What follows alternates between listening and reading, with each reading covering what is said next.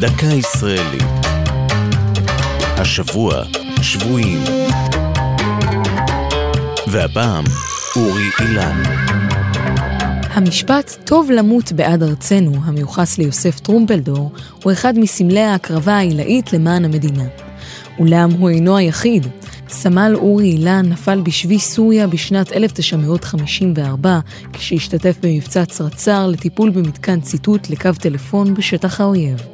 הפעולה הסתבכה ואורי אילן נשבע עם מפקד סיירת גולני ועוד שלושה צנחנים.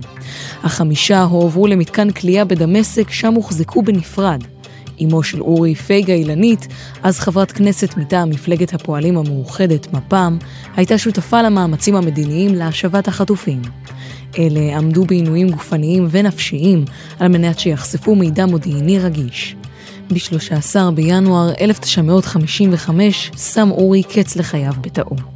באותו יום הוחזרה גופתו ארצה ועליה נמצאו פתקים שהשאיר לפני לכתו.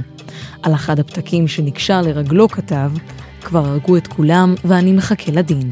איני יודע כלום על היתר.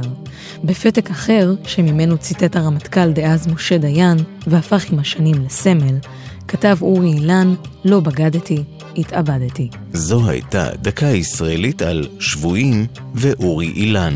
כתבה נועם גולדברג. ייעוץ הפרופסור ג'ודי באומל שוורץ. הגישה עמלי חביב פרגון.